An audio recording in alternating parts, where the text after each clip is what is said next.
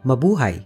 Ngayon ay Biyernes, Setyembre 29, taong 2023. Kayo ay nakikinig sa Balitang Pilipinas sa Tagalog.com. Sa ating pangunahing balita, China, nagbabala sa Pilipinas na huwag magsimula ng gulo. Pilipinas, nagsabing hindi nang gugulo. Isang religious organization sa Surigao del Norte, di umano ay nanghahalay at ipinapakasal sa matanda ang mga bata. Mukha ni Jesus ipinakita ng isang AI.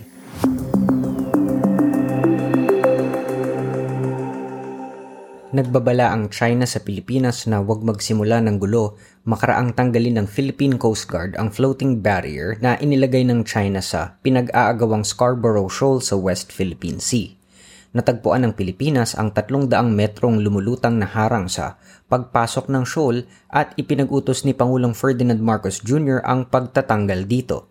Bilang tugon naman sa babala ng tagapagsalita ng Chinese Foreign Ministry na si Wang Wenbin, sinabi ni Marcos na hindi naghahanap ng gulo ang Pilipinas. Ayon sa Pangulo, ang pagtatanggol at proteksyon ng karapatan sa teritoryong pangkarapatan at Pilipinong mangingisda ang prioridad ng bansa. Simula pa noong 2012, biglang kinuha ng China ang serye ng mga bahura sa South China Sea na bahagi ng Pilipinas at naglagay ng mga patrol boats upang mahadlangan ang mga mangingisdang Pilipino doon.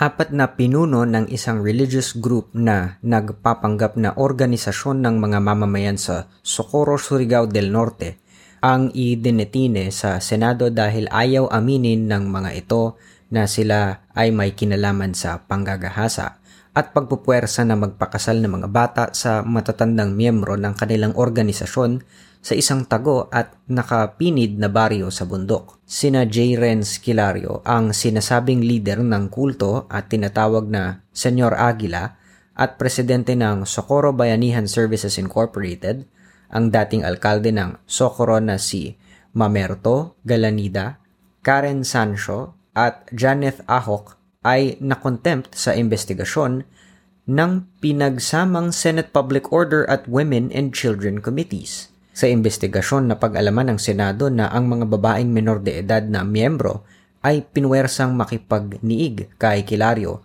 bago ito ipinakasal naman sa mas matandang lalaki sa grupo. Ang sabi di umano sa mga bata ay kailangan makipagniig sila kay Kilario at sa mga matandang lalaki upang makarating sa langit. Ang mga lalaki namang menor de edad ay pinipwersang magtrabaho at sumailalim sa military training sa ilalim ng pribadong army ni Kilario na tinatawag na Soldiers of God. Itinanggi naman ni Kilario ang mga akusasyon.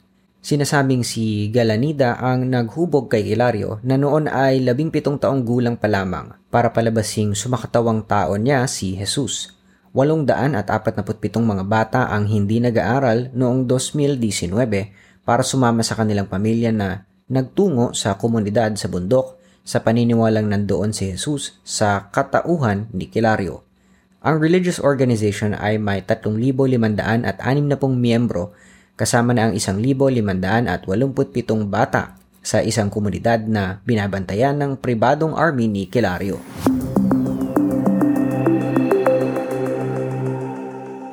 Inaprubahan ng Kamara de Representantes ang panukalang 5 trilyon 768 bilyong pisong pambansang budget para sa susunod na taon.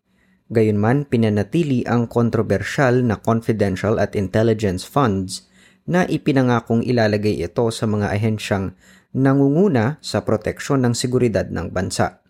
Ang 2024 national budget na inaprubahan ng Kamara ay mataas ng siyam at kalahating porsyento kaysa sa ngayong taon.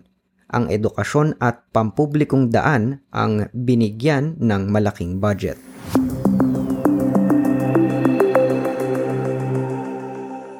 Inatasan ni Pangulong Ferdinand Marcos Jr. ang lahat ng mga local government units na ihinto ang pagsingil sa pagdaan sa National Road ng mga sasakyang may dalang pagkain at materyales. Sinabi ni Marcos na batay sa kanyang Executive Order No. 41, isinususpinde o hindi na itutuloy ang koleksyon ng mga bayarin tulad ng delivery fees, market fees, mayor's permit fees, at iba pa sa mga lokal na daan na pinondohan ng LGU. Naniniwala ang Pangulo na kapag nabawasan ang binabayaran ng mga cargo vehicles, bababa rin ang presyo ng mga dinadala nitong produkto.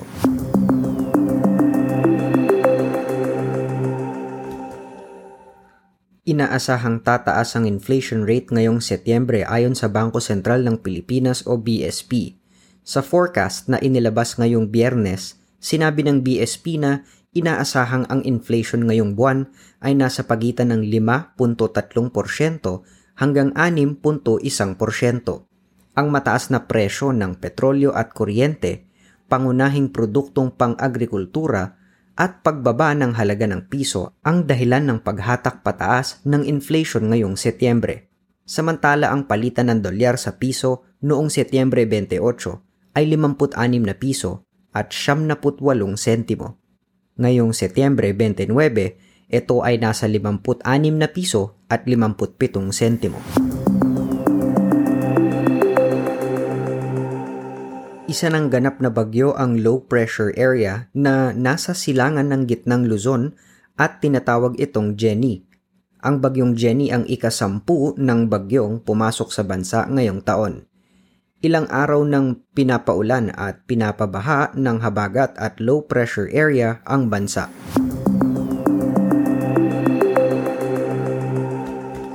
Sa trending na balita online, nakaisang bilyong stream sa Spotify ang single ni Lisa ng Blackpink na may titulong Money. Dahil dito naitala na naman sa Guinness Book of World Records si Lisa.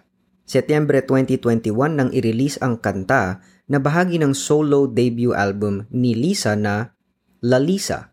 Sa ngayon tatlo na ang world record ni Lisa bilang isang solo artist, kasama ang first solo K-pop winner sa MTV Music Awards at most followed K-pop artist sa Instagram.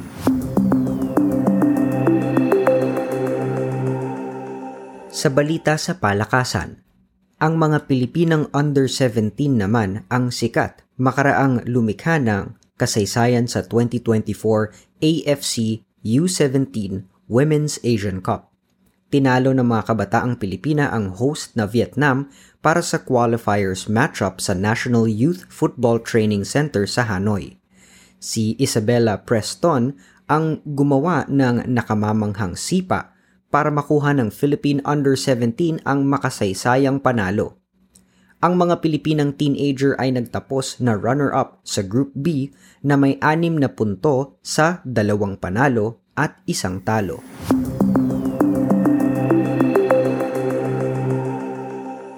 Sa balitang showbiz, iniurong ang naka-schedule na konsyerto ni Sara Geronimo at Bamboo sa Pampanga na dapat sana ay isasagawa sa Oktubre a 1 dahil nagpapagaling pa ito sa isang hindi inaasahang sakit. Gayunman, hindi inihayag ang sinasabing medical condition ni Sara na dapat sana ay magsasagawa ng pagtatanghal sa SMX Convention Center Clark noong Oktubre 1 na in-schedule na lamang sa Oktubre 29. Matatanda ang noong taong 2016, nagkasunod-sunod din ang pagpostpone ng kanyang konsyerto dahil sa isang sakit na hindi rin inihayag. Sinabi noon ni Sara na hindi naman malala ang kanyang kondisyon subalit kailangan lamang na maisaayos ang kanyang mga nararamdaman.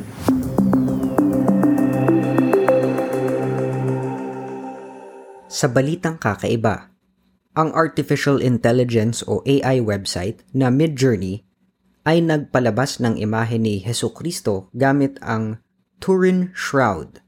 Sa imahe ng Midjourney, lumabas si Jesus na isang lalaking may mahabang buhok, may balbas at may maamong mata.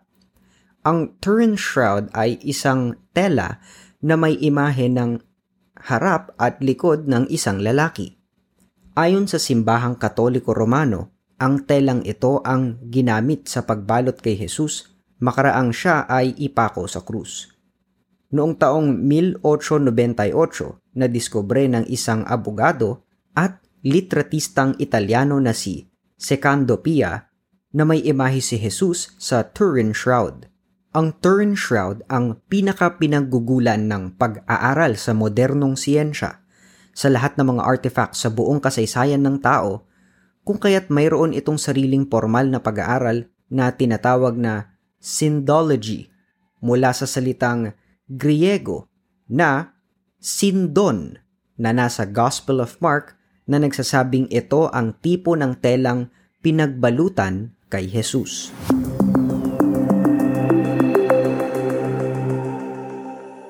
At yan ang kabuuan ng ating mga balita ngayong Setyembre 29, 2023 para sa tagalog.com. Basta sa balita, lagi kaming handa.